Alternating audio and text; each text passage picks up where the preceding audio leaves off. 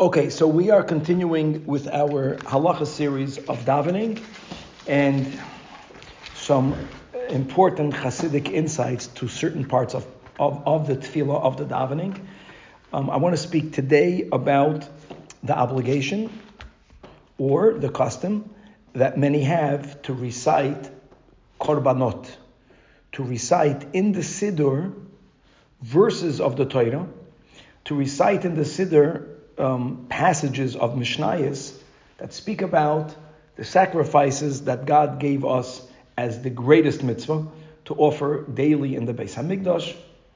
And uh, as the Rambam writes, I'm quoting the Rambam because he's Nabach so misquoted that when Moshiach will come, uh, one of the first things that Rambam mentions, what will return to Jewish observance will be the great mitzvah of offering sacrifices. Now, I know that offering sacrifices, which means taking, in most cases, animals and slaughtering it and dismembering it and gutting it and throwing the blood and certain fatty parts of the animal on the altar, bringing fatty parts of the animal on top of the fire and burning it there.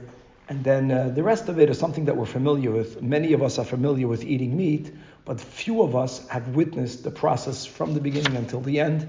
It's very messy. It's a messy process. Um, it was so messy that there was a drainage system that was built into the Beis HaMikdash using a natural uh, river that flows right near the Beis HaMikdash. And when we needed, those waters would enter the floor of the temple to wash out the remains of the animals, which are a lot. Even one animal, a large animal, if you shecht it here, the blood will spritz all the way on the wall over there. Erev Pesach, everyone's home is so clean. It was the messiest day in the Beis HaMikdash. There was so much blood on the floor of the Beis HaMikdash that Kohanim, who must stand on the ground, were not even allowed to stand on the ground because there's blood intervening their feet and the ground. So they built out of stone, connected to the ground, stilts that they would stand on. The stilts would be knee-high. That means that you had uh, six inches of blood flowing on the entirety of the outer courtyard. People have no idea what that means. That means that a million animals were slaughtered, and I'm not exaggerating. And that's something that many people um, have a difficulty envisioning. It's even harder to see the spiritual meaning of it, especially when we're living in a very confused times and people are seeing in animals what they should see in people, which is tragic. Not, God forbid, to disrespect animals or to hurt animals, but there's a certain amount of elevation that the animal or certain animals were given nowadays, right pre-Moshiach, which is very similar to old pagan practices that some of them go on in other parts of the world until today, where the cow was sacred, or the lamb is sacred. Um, that, that's what it is. And it's very unfortunate on many levels. But I want to speak about the great mitzvah of korbanos, and it's that important that um, even when we don't yet have the opportunity to do the mitzvah, we recite psukim and mishnayis of korbanos every single day, twice a day, before shachris and before mincha. And I just want to open up by quoting a Gemara in Megillah, that when God revealed himself to Avram Avinu and he told him that he will have descendants that will inherit the land, Avram Avinu was married then only to Sarah. They were, Sarah was beyond the years. She was after her childbearing years. That means that when God told Avram that he will have a child, it was God promising a miracle. And it was a big miracle. It took another thirty years for the miracle to happen, which made the miracle even greater. Or you can argue, what's the difference between a seventy or a ninety or a one hundred? It's all physically impossible. Compounded with the medrash that says that Sarah didn't have a womb. I mean, she didn't have the body parts that are needed to carry a child. But even taking that out, the age of her having a child was completely beyond nature. And when God told it to him, it says in the Chumash that he believed. And God accounts that belief as a merit that stands for us. In the same breath, God told him that to your descendants, I'll give this land. to your, not you'll have children, period, and then another blessing for Israel. To your descendants I will give this land. For the descendants he believed. And for the land he right away asked God, how will I know that they will inherit it? And that's a big kasha, because if he was a man of faith, he should have believed in everything. If he was a, a man of, uh, of, of, of who, who had challenges with faith, then he should have asked on everything. For children, he had a munah. For inheriting the land, he asked, Bameh Eida ki Yeroshenu. So says the Gemara that he was asking not whether God will give his descendants the land. He believed in that. That Amar Avraham, Lefnei HaKadosh Baruch Hu, he told God, Ribono shel Olam, Ribono shel Olam, Shema chas v'shalom Yisrael choitim lefanecha. Maybe at some point my descendants will be misbehaving. And he understood that in order to continuously have possession of the land of Israel, we have to be worthy of it. He wasn't that wrong. We were not in possession of the land for many years.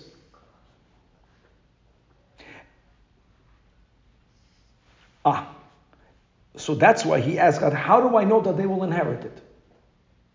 And when God, without getting into the details, God responded to him in the merit of bringing sacrifices. Tells Avram Avinu to God, very good when we have a temple. When we don't have a temple, then we won't have that merit. To which God responded, Kfar tikanti lohem seder korbanot. I enacted to them in the Chumash and in Mishnayis the laws of korbanos. Kol zman shekoiden bohen, whenever we read them, ma'ali ani aleim, I will consider it ki'ilu makriven lefanai, as if they are bringing in front of me that carbon, and I will forgive all their sins. Forgive all their sins. Yep. So Avram Avinu,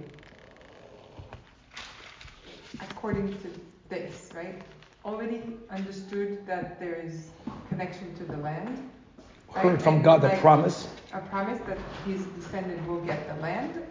And he, the question that he had was not how they would get it, like what's the guarantee almost, because he understood that the Beit HaMikdash will this, like he, what is that, like a nevuah that he had, that he knew sheyeh Beit HaMikdash u'yada sheyeh korbanot ve'biglal sheyada sheyeh sechot ve'lo yeh korbanot ve'yeladim yichteu az. Yes.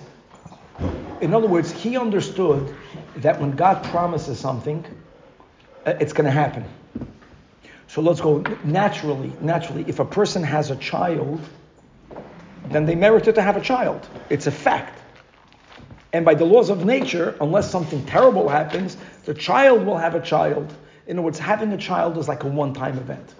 So basically, he didn't promise him something for the next generation. He, what Avram is asking him for the that, rest of generations. That's it. That answers the question. In other words, it's not that he lacked faith. He had faith that he'll have a child, and he had faith that we will be gifted the land of Israel. That he had faith in. But he understood that remaining the owners of the land of Israel, the continual presence of the Jews in the land of Israel is something that every generation needs its own merit. It's not a one-time gift. And how right was he? There's something magical about Israel. This is, we're not talking about in, in, in nature. We're talking about something beyond nature. That, that living in the land of Israel demands for the people that live there to be worthy. And it's not, by the way, that if someone is unworthy, they are expelled immediately. But they get expelled. And what God told Avram Avinu is that the mitzvah of bringing an animal sacrifice, I'm not going to say animal, most of them were animal sacrifices, but korbanos are so important that in the merit of korbanos, he can rest assured that we will, in the long run, be the owners of the land of Israel. There are certain halachic opinions that say that women are equally obligated, like men, to say the daily korbanos, more than they're obligated to say the Shema. The Shema is something that women are for sure not obligated to do. Of course they can do it. They can opt in. You're not mechuyev. You're obligated to say the Shemoneh Esrei. If there's any part of the prayer beyond Shemoneh Esrei that women are obligated to say, I know that last week and two weeks ago we spoke about the morning blessings. I'm not talking about, I'm talking about the davening, korbanos. Do, are women educated that way? I don't think so. I don't know. Think about it, that collectively, what gives us the koach to hold on to the land of Israel? The mitzvah of offering, or at least saying the seder of korbanos. It's that important. What's the connection? I'll, I'll explain. You're talking about the land of Israel that we have today? The land of Israel that we have today. This is not to take away uh, the credit due to the government of Israel and to the I D F forces, and the, God forbid, it's not one or the other. But the, the, the, it's not just about doing what's needed by the laws of nature, which is something that we're obligated to do. There's also the understanding that we have that, unlike taking the possession of a house here in L A, that if you somehow miraculously were gifted by God the monies that you need and you have the house, you, you have the house. Israel is not viewed that way. A person needs continuous merit to take to be in possession of. There's something about the land of Israel. And that merit is not from Torah, not from mitzvahs, it's from korbanos. Dafke. Dafke korbanos. All of that just begs the question, what's this concept of korbanos? What's the meaning of it? What's the meaning? And it, it is that important. And ultimately, why dafka to the land of Israel? But I want to speak about korbanos, but I want to take a quick step back. And this is something that so many Hasidic discourses, including this week's uh, Likutei Torah, speaks about beautifully. And I want to begin with the story. I know this is a theme that we have to hear again and again and again, because we hear it and we don't take it in properly or deep enough. Every community is gifted with great people. Great people in the context, people that are more disciplined over themselves, people that are more obedient, people that maybe naturally, let's say, are more spiritual. In the, in, in the, in the previous generation, I'm talking about the Jews, the Russian Jews, that were willing, mamish, to give up their lives to remain observant. Mamish. They were giants. Those of us who come from the Russian Jewry, in the Holocaust, there was nothing you can do. Hitler was going to get you. In Russia, it wasn't that way. The Jews who became communists were spared biologically. They lost their soul. And on the other hand, people that would choose to go with a beard and to wear tzitzis and to keep kosher and to keep Shabbos, oy did they pay, oy did they pay. And it wasn't like a one-time thing. It was a seventy-year thing. So it's a big thing. It's a big thing. They were giants, mamish giants. So I want to speak about a Jew by the name of Zalman Moshe. Zalman Moshe was someone who was like a tzaddik, tzaddik type of Jew. I forgot the name of the city that he lived in. He lived in the Ukraine. Also, just to note that in Europe, in Europe, Ukraine was the most fertile country. The Jews of Russia would call the Ukraine the breadbasket of the world.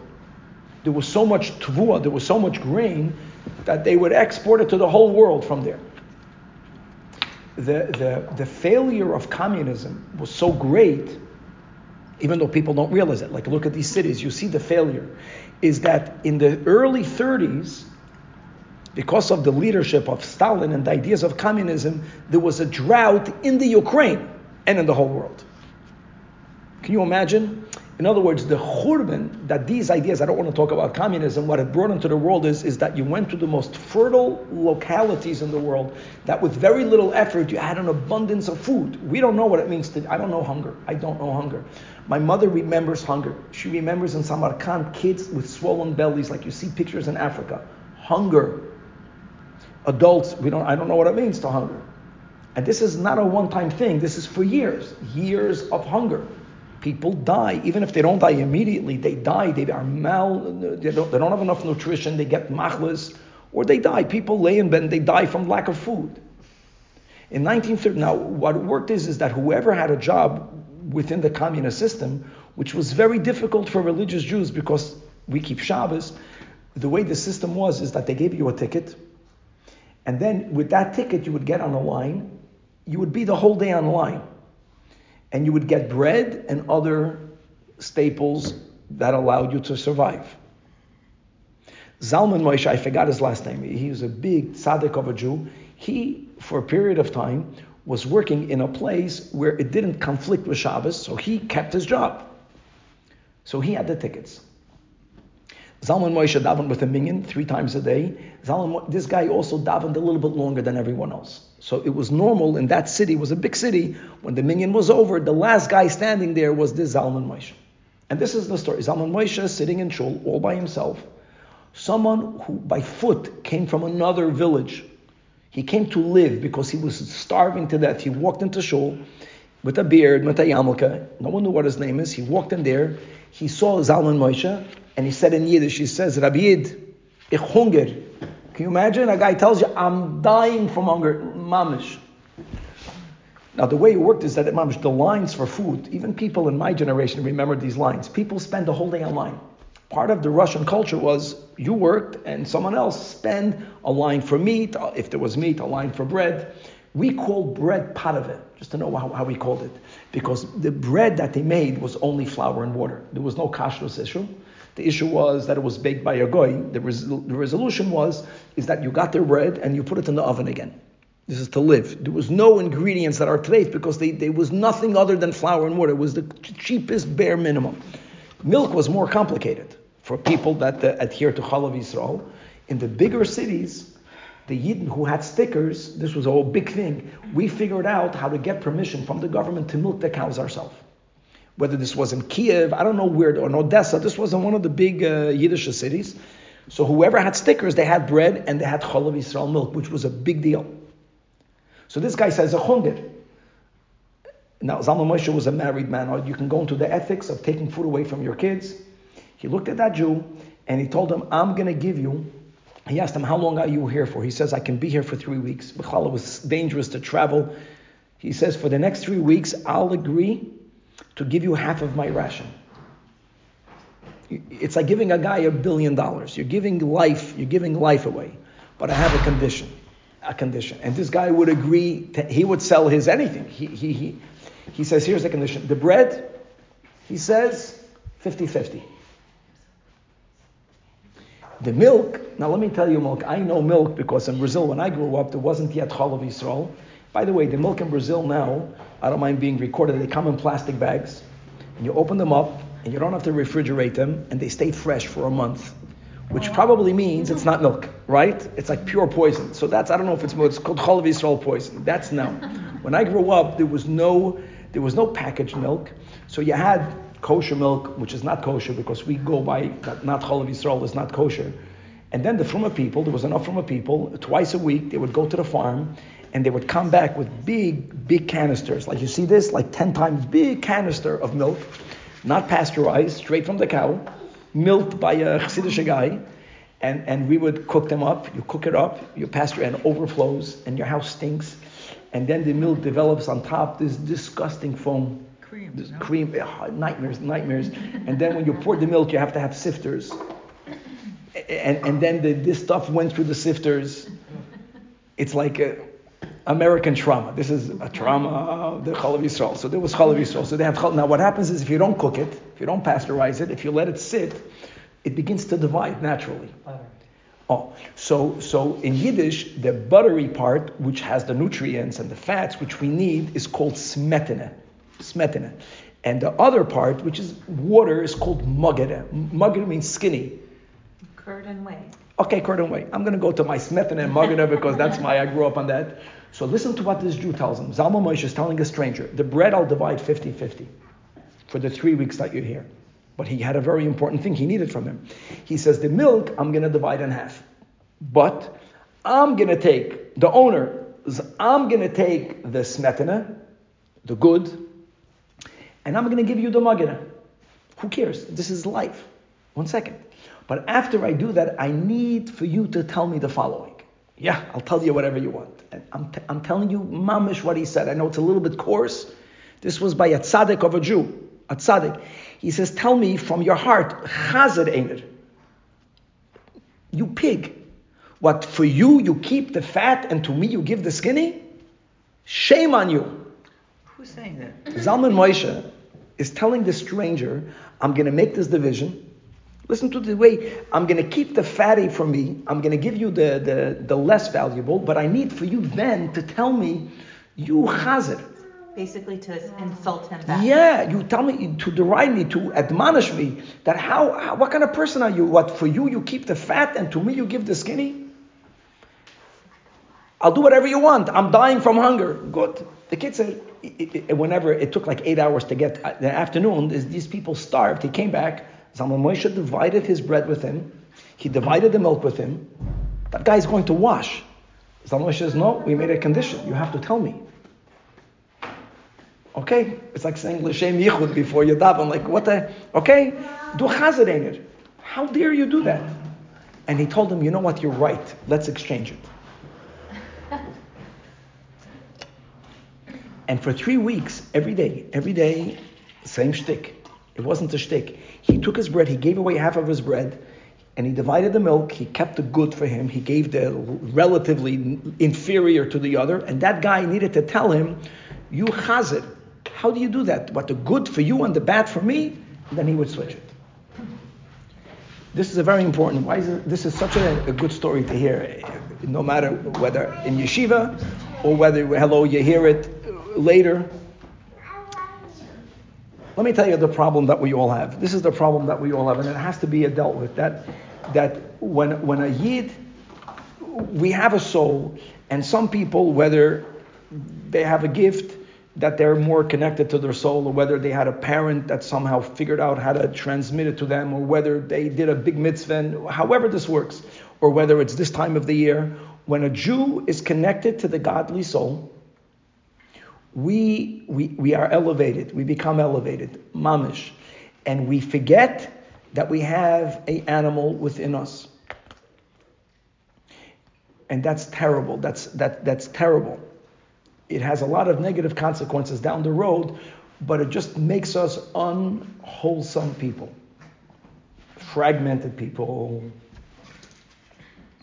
And therefore, even when a person is flying in the heavens, like this Zalman Moshe, he really wanted someone to remind him that within every person, unless you become a real tzaddik, which is something very rare, not the way we throw out the word tzaddik, we have, you know, the godly soul and we have an animal soul. We have the animal within us. And the only way we can dialogue with the animal is first to acknowledge, yeah, I have that in me. Most of us don't need the reminder, like the Zalman Moshe, because most of us are reminded the animal is very present. Even a person whose animal is not present, or if you're a Yom Kippur during the Elah, at that moment, person looks at themselves, they are self-aware, and they see themselves flying in the world of Atzilus, which is beautiful only if you know that there is also the lower half, that there is, every person has darkness and every person has a behemoth. And that word, a chazed, like it was a very coarse, like who even talks that way? If I would hear my kids call another person a chazed, I would reprimand them. Like who talks that way? Dafka. He needed to hear that.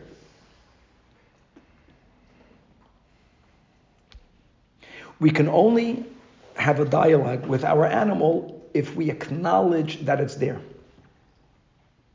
Or let me say the same thing in different words. Hashem made us by nature. Beteva. Think about a home, and there are two people that have the key to the home, and each one cannot tolerate the stench of the other. That means when one enters, the other one is so allergic they run out. They'll never meet each other. And that's more or less the way God made all of us, that we have a We have us, let's say, let's say us is their consciousness, like the home. And when the godly is there, the animal runs away, can't take it. It's not there. And when the animal enters, it smells so bad that the godly soul leaves. My father, I'm just wondering, uh, his stories, Brazilians had the thing with the Portuguese, like he didn't have with Chelem. I don't know who the Americans make fun of, the Brazilians, huh? The Polish. So my father says, anyway, it's a bad joke that about, about the bad stench, that there was a farm, and how long can you tolerate the smell on the farm until the Portuguese went in there and then the animals ran out. That was their, like, you can't, it's one or the other. It's one or the other. That's the way God made us. And the first step, the first step is to make sure that they are together. And that takes a lot of effort. That's not so simple. It humbles a person when they are flying in the heavens. And the good thing is, is that it doesn't allow the animal to drag you too far down, because the godly soul chaps it if they have a dialogue. So there is a downside and there is an upside. It grounds you when you are in the heavens. It does not allow you to fly too high, which is good. That's that's so to say the the the, the, the price you pay. The, the benefit that you have is that when they are connected, one is able to influence the other. So that's step number one. Step number one is, is that every human being, and let's speak about Yidden, has to we have to remember that we have this within us. And that this within us, this darkness, is much darker than we acknowledge. Mamish. So when God writes in the Ten Commandments, thou shalt not murder, the person says, well, who's God talking to? Not to me, he's talking to you. Me? Yeah, yeah. It's not that we have to see that. It's not that we have to bring it up. We have to know that the potential is there for everything. And that will actually keep us more in check than making believe or ignoring the fact that we have that potential, because then we're going to get into trouble. Then we're going to get into trouble. Okay, now, once we do that step, that we we we we keep these two together, then we have to begin creating a dialogue. You have to have a conversation. And the question is, how do you dialogue with your animal? When I say you, let me say the you is the godly soul. How does the godly soul converse with the animal soul? How does it work? Who knows? What's the shalom aleichem that you got to say? We're friends. Are we? They say, like, sometimes when you get along together, you can work better together. So you say, shalom, I'm your friend. So we We're not enemies. You have to, you know, when you have to, a job to get to, it's okay, let better me, if you're on okay. the same term. Okay, so, you know? So you're already a step ahead of me. Let me let me explain the challenge. Can I tell you the challenge? Let's use a mushel. And if anyone here is a teacher, and you walk into a classroom, and there's a kid that's so not interested that you're just not listening to you. So you can say the words, I'm your friend. They won't even hear those words because they're checked out already. Or whoever here has teenage children, at certain moments, when there is some sort of natural conflict, they're not even listening to you. So what do you do? You tell them what you see, the emotion, the raw emotion. You repeat to them what they have. So where they're at. You acknowledge, yeah, you acknowledge where they are. Okay. I see you. Okay, so like this. So what's the acknowledgement where you're at? Or let me get even better. We don't have the same language. Let me go even. We don't. What's the language? What's the language of the animal? That's the way to word the of question. Of the teenager, you mean? The, the language of the animal. What do you mean? Yeah. In other words, when I'm trying, I'm speaking now to my nefesh habahamis. Like, it, it's a different language. This is this one. My my neshama speaks Yiddish, of course, or Hebrew, whatever the language. And the behemoth nefesh habahamis doesn't understand Yiddish. So when I say language, I don't mean the language language. The Alter Rebbe says that the language, the language of the animal, is vitality, chayas, excitement, passion. That's its language. And the language of the godly soul is not that. It's so elevated, it's so edel, that it's very, it's very soft. It's very soft spoken. Very wise people are very soft spoken.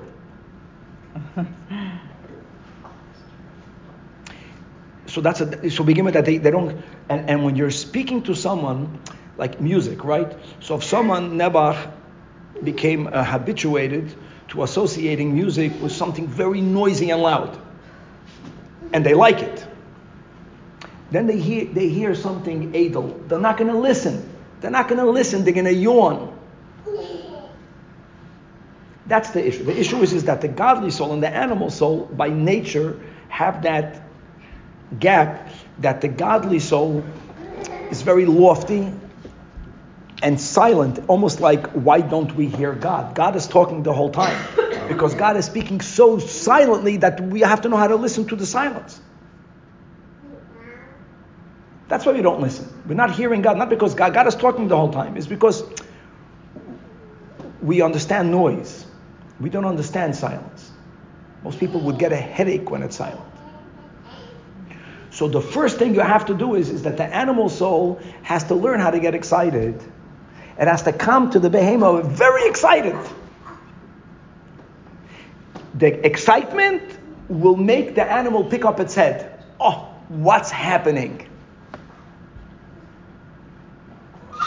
And then the next step is, once it's listening, that godly has to convince the animal that my merchandise is as exciting as, or even more exciting than, your merchandise.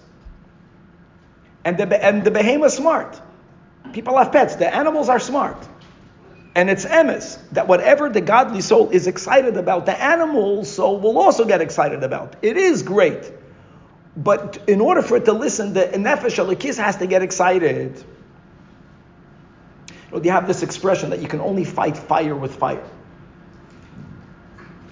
There's a right time for this, there's a wrong time for this. In other words, the only way the godly soul, first of all, we have to acknowledge that there is an animal. If you're going to make believe there's no animal, and by nature the animal really hides, it likes being hidden, then forget about it. Then all of this is in vain. First, it's there.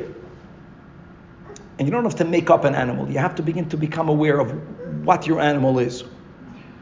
The, the more you know, the more you are accomplishing step number one. Step number two is is excitement. And the Alter Rebbe explains through this something, some beautiful phenomena that happened when we would bring sacrifices, when we will return to bring sacrifices in the temple. A miraculous phenomena, and that is, is that parts of the animal needed to mamish be burned on the altar. Now the altar was around fifteen feet tall, but it was very big. It was like thirty, it was twenty-eight amas, it was, it was, um, it's like forty feet by forty feet. It was big, the platform. And on the platform, you had different pyres, different piles of wood, bigger ones, smaller ones. And the wood that we needed to uh, to kindle was very flammable, needed to be, it was not allowed to be wet, it needed to be dewormed. And when this was a flame, whoever saw, let's say today we have a like boimer, the most people will see, it was like, wow. It was a flam fire. When we would put an animal on it, one of the miracles that the Mishnah does not make mention of, but the Gemara speaks about it a lot, and Hasidus and Kabbalah speaks about it even more, is that we would witness, these are the words, a heavenly fire come down, and it would eat up whatever was placed on the on the pyre. And not only that, you know, the fire readers, we would look into the fire and we would see either a lion, that we spoke about a few weeks ago, the lion, or a dog. In the context that if the fire took the form of a lion, that is a sign that Hashem is eating up my sacrifice willingly, with pleasure. If there was some lack of kavanah, no insult to all of the dog owners, but that's the way it is. If there was something in which I was lacking, if my desire, genuine desire of getting close to God was inferior, was not wholesome, then there would be a, a, a heavenly fire, but it would look like a dog. So then God didn't want... It meant it that God, the same way. It wasn't received with the same enthusiasm. And, and can you imagine, just think about, there was no other mitzvah, there is no other mitzvah, that we were able to physically see God's reaction towards it. How great is that? Now, Hashem is taking it regardless. That's the whole thing, that halachically, whether you have intent, whether you don't have intent, it's a lot better than nothing. It wasn't that if a person lacked kavanah, whatever that means, there would not be a fire. God would take it. But God would want for us to see his reciprocation. I'm thinking that must have been a great experience. Is this a personal this a, uh, eat that a person gave, or the Kohanim? Person, well, Kohanim brought it on my behalf. So the person stood there. As yeah, well. The person witnessed, and, and, and this is this is the ultimate, you know, reality check. Where am I? Mm-hmm. And also it's important because, like, I don't know myself. I can genuinely think that my kavanah was not good, and it was, and I'm sure a lot more in the other way around. The person can think, I did it l'shem shamayim, I did it, I did it with the right intentions, and, and God at that time can expect more of me, however this works, and God is like a personal reciprocation. It's imperfect. No, and many people would bring it again, bring another korban, bring it deeper, but they would probably fabreng the whole night. I mean, that's called being rep- reprimanded from God. Like, God, yeah, I take it, but I don't take it. I'll accept it, but I'm not accepting it with all my heart. Like, wow, only by a korban. Now, what was brought on the altar was an animal. Animal, animal. Animal, animal. Fire, fire. Fire meaning chayas, something alive, unlike water. Water is very calming. And fire is very exciting. Yeah, go ahead, Missus Fishman. It was the fire that took the form of the... The heavenly animals. Fire. And they could tell whether the... The words in Kabbalah, if the fire took the form of a lion... It was accepted. It was. That was it means best. That Hashem accepted with his with uh, with with Geshmak. Hashem had pleasure from our from our uh, attempted connection. We're connecting to God. God is connecting to us. Beautiful. And that was the korban todah, or that, that was, was every time an individual brought a korban. The korban todah was actually a communal korban, and I wonder how that worked by communal korbanis, because then we're looking more at the community. Could be, yeah, this collective. If the collective was more or less okay, it was a line. If the collective needed improvement, maybe it took a different form. And for the korbanos daily, that it was um, not an animal. It was there was also a form of... I'm sure there was, because the animals, all korbanot, all of them, well, even the even the flour, certainly the birds, were burnt on the altar. Same altar. So it was a fire. Same altar. Very good. So in other words, there's my fire... and the heavenly fire. My fire meaning the animal fire. And korban chatat is also the same? Korban chatat is only individually. Yeah, sure was the same.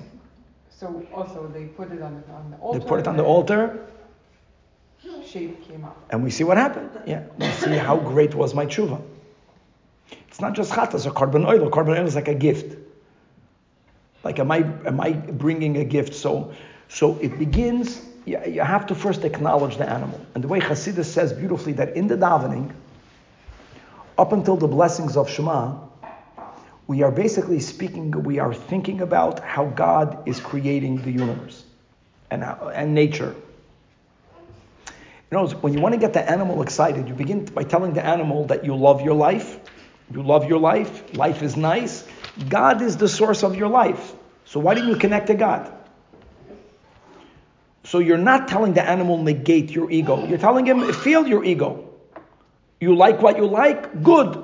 Acknowledge that and acknowledge the one who's giving it to you. You know, you're speaking, you're, you're excited. You're not telling the animal to humble itself. You're telling the animal, who are you? You have feelings, you have desires. Amazing. Who gave that to you? Who's helping you fulfill that? You, you, you, you, you need to eat? Beautiful. Let's acknowledge that God is giving you the food, which is true.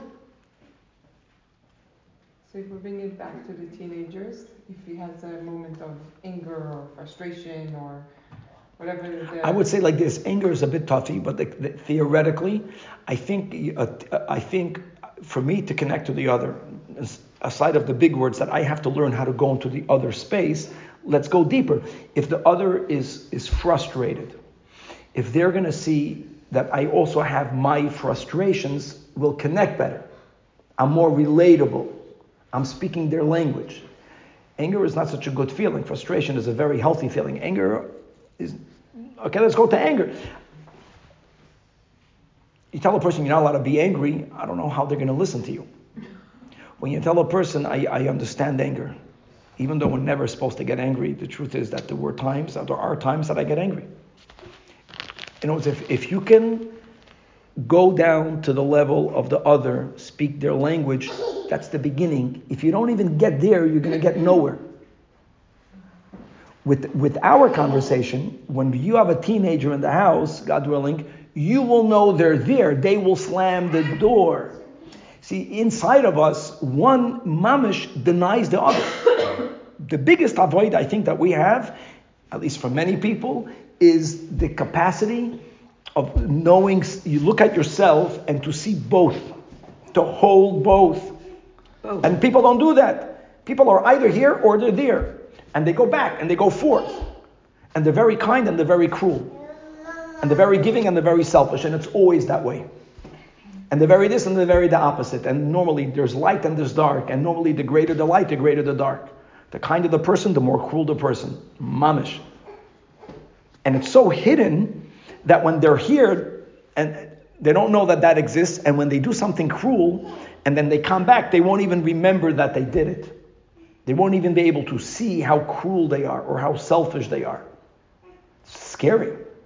It's crazy.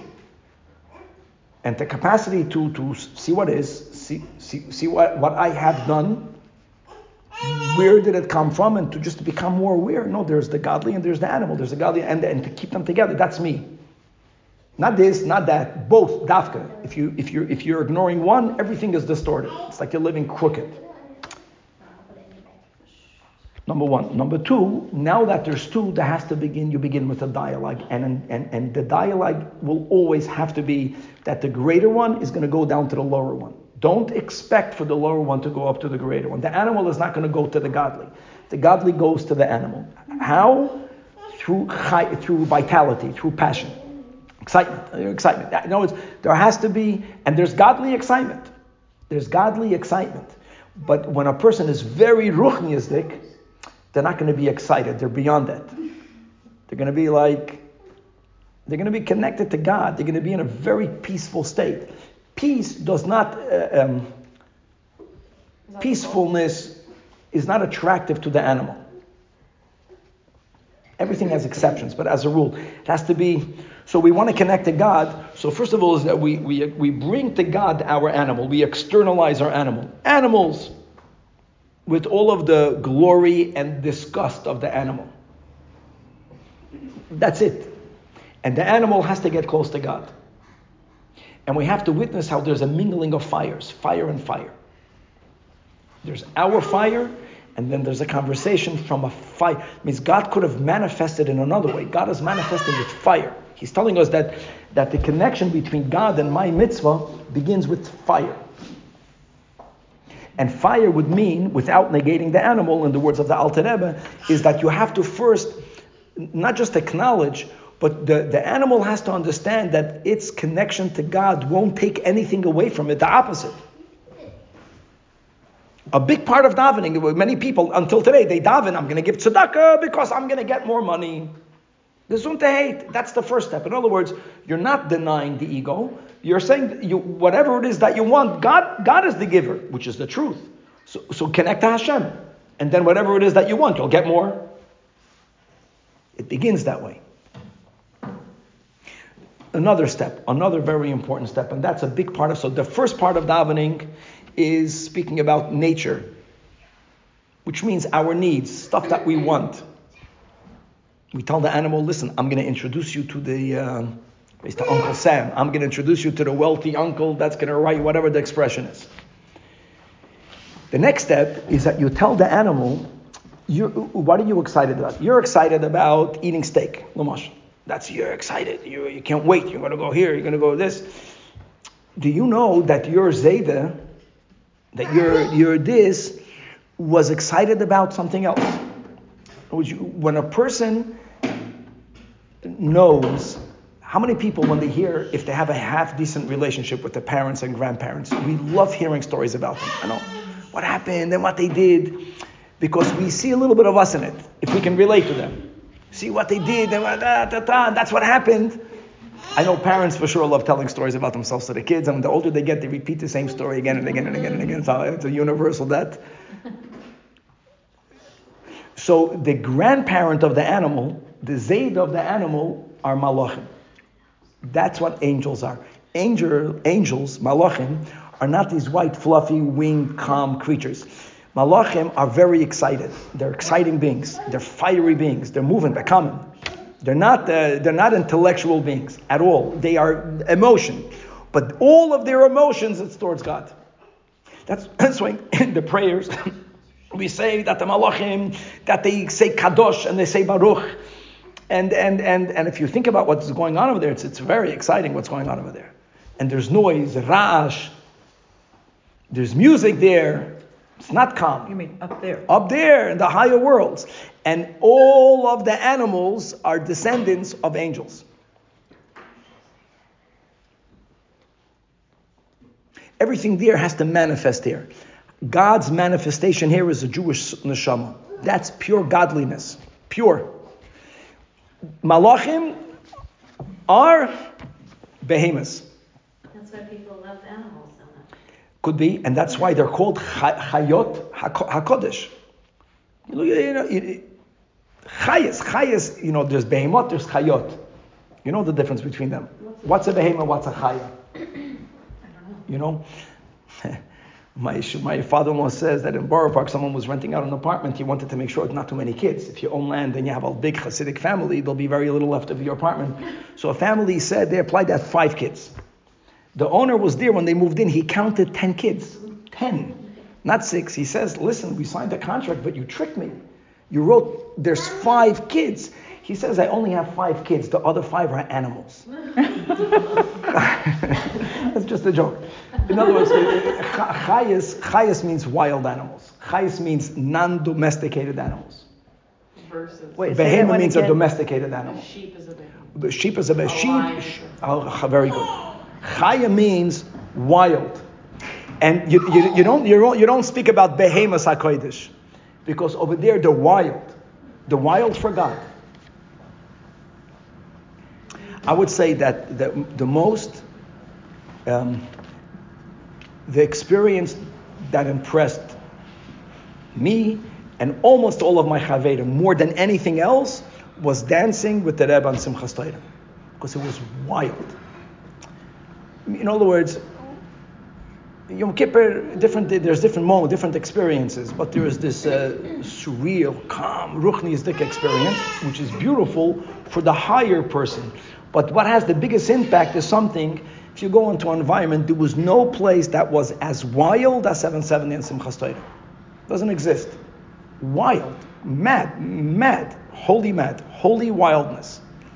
I don't know about the girls. For Bachrim, this is the best medicine, because there is no there is no excitement in this world that matched that physically. Nothing. Not that I saw the whole world. It can't. It can be. You can stomach go lahavdol into this, these, whatever they do, whatever, and people dancing. You have a few thousand people dancing for five or six hours, wildly. Whoever saw that packed. That lasted, huh? lasted a year. It lasts a lifetime. You know, it's this this concept that the lower part needs excitement. If that's what they need, we're not talking about the teenager that's angry. We're speaking about the animal is an excited. It's excited about Gashman. And the way you dialogue is to know that we have that, that there is an ego, and the ego is an exciting being. It's not dead. Now, how to explain how to explain depression? I think people are excited to get depressed. I'm not insulting the depressed people. There, there's there's some joy and pleasure, and uh, I'm benefiting from it. B'chal, all emotional states on some level, the person on some level is opting there because there is a benefit.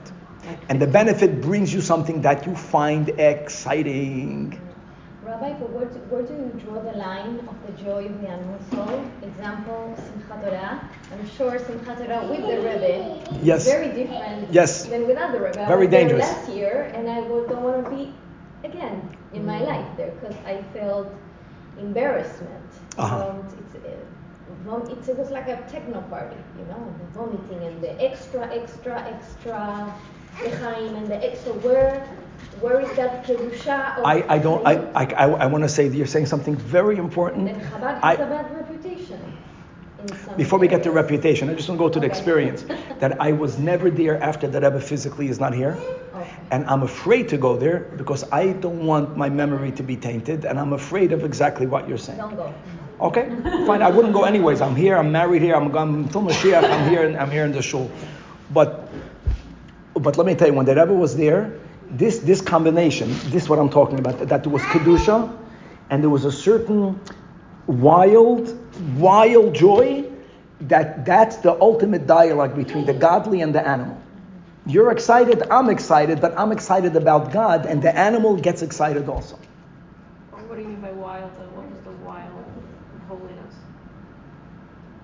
Wild holiness is bringing sacrifices in the temple. You're saying wild holiness?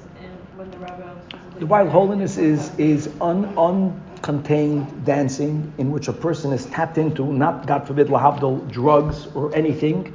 There was no mashka when I was there. There was no, there wasn't, there wasn't that. There wasn't. It was, it was. You, you, we became intoxicated from joy. I'm telling you, that's my, that's my memory. Year after year, intoxicated on joy, and and and the energy means the amount of, of walking that we did. And this, you would think that the body would, would, would get tired. We didn't get tired. We got tired for three weeks later, we got tired. But while we were in there, I don't know, everyone experienced something. When the Rebbe was in the room, Nothing like it. Nothing like that. The Rebbe was in the room for two hours. There was nothing like it. What can I tell you? More than anything else, because of this. And and that is all the the Golus Dika experience compared to Korbanos. Dafke Korbanos. And it's it's it's good to chap that. People have this image about the Beit HaMikdash, about this, you know, there's the, yeah, whoever went to Ojai, whoever went to the Buddha mountain over there on top, and there's such a beautiful walk, and it's so Ruchni Azdik. It's the opposite of that. In other words, you have the association of spirituality, of something very serene and beautiful. The Beit HaMikdash was very happening. Think about an environment where you have one hundred thousand animals. Just think about you being there with a million people. Just think about that. That that that is what God wants, because this gives me the koyach to talk to my animal. Masha'enken, in contrast, if my godly experience will be going into a place and everything is very perfect and calm and this and that, and I'll have a high experience, it's great, I'm not talking to my animal. So let me come back over here. When when, when God told Avram Avinu, you're going to get the land of Israel. You're going to have children that will get the land of Israel. He believed in God. He believed he'll have a child, and he'll, he believed that he'll, that he'll conquer it. But to be, remain connected to the land. How do I connect to the, I'm not talking about exile in a bad way. How do we remain connected to the lower part of this world? Through using passion for holiness, through using excitement. The animal represents excitement. Every time you see someone seeing a dog, what do they do? What's the minig? Ah, oh, they get happy. That's the minig over here. It brings out a certain happiness. And that's just by walking a dog. Imagine if you would be walking an ox, an ox. Everyone would smile here. You would be freilach. You'd be happy. It would be like, wow. That, and that wow in a mitzvah, that's the ultimate goal. You're saying tzaddikim don't necessarily get so excited by passions? Or tzaddikim don't have, a tzaddik, real, real, real tzaddikim, b'chlal don't have an animal. It's a whole different thing. It's not shaykh.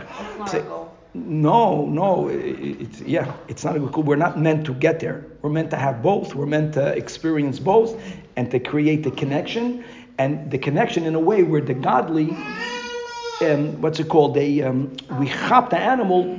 Use all of what you have to God. Dancing Simchas Torah with the Rebbe. That that that's the ultimate, and that means I'm connected to the earth. Not that I'm connected to God on the heaven. I'm connected to God on the earth. Korbanos, Beis HaMikdash. Beis HaMikdash is going to be the happiest, wildest, wildest place in the world. But what do they call um, over here, the, the amusement parks, the happiest place in the world? Disneyland. That's the Beis HaMikdash. The happiest place. Not the holiest place. The happiest place. It's going to be pure freilichkeit. People getting together and eating, fabrenging, singing. Women gave korbanos, or that? Sure, women gave korbanos. Women gave korbanos, a lot of korbanos. It was an experience. Just think of it, think about it, make it real. It's going to happen. It can happen now. It can happen today. And next week we'll be reading korban. Just understand what you're looking forward to. Like when you go to the kozel, just think about that. It's it's happy. It's happening. It's happening. It's noisy. It's not a quiet. Yeah. Someone was telling me yesterday. I don't know how this like plays in that. Um, the natural energy of our soul is actually joy. Oh.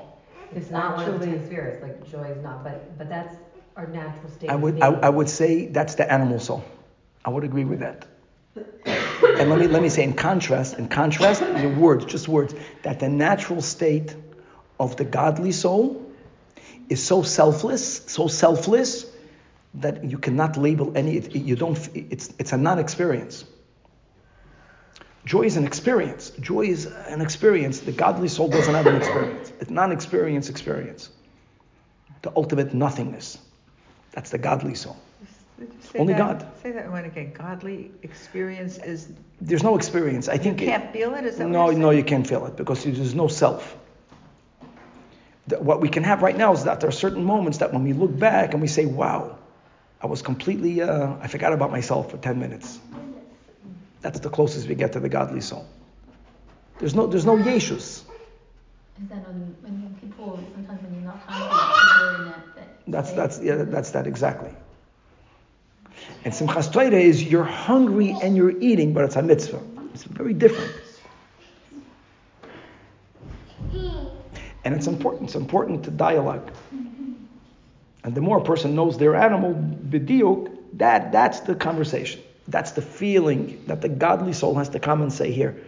This feeling could be used to God. Then we connect it. Then we connect it to the earthiness. We merit the land of Israel because of korbanos. Good.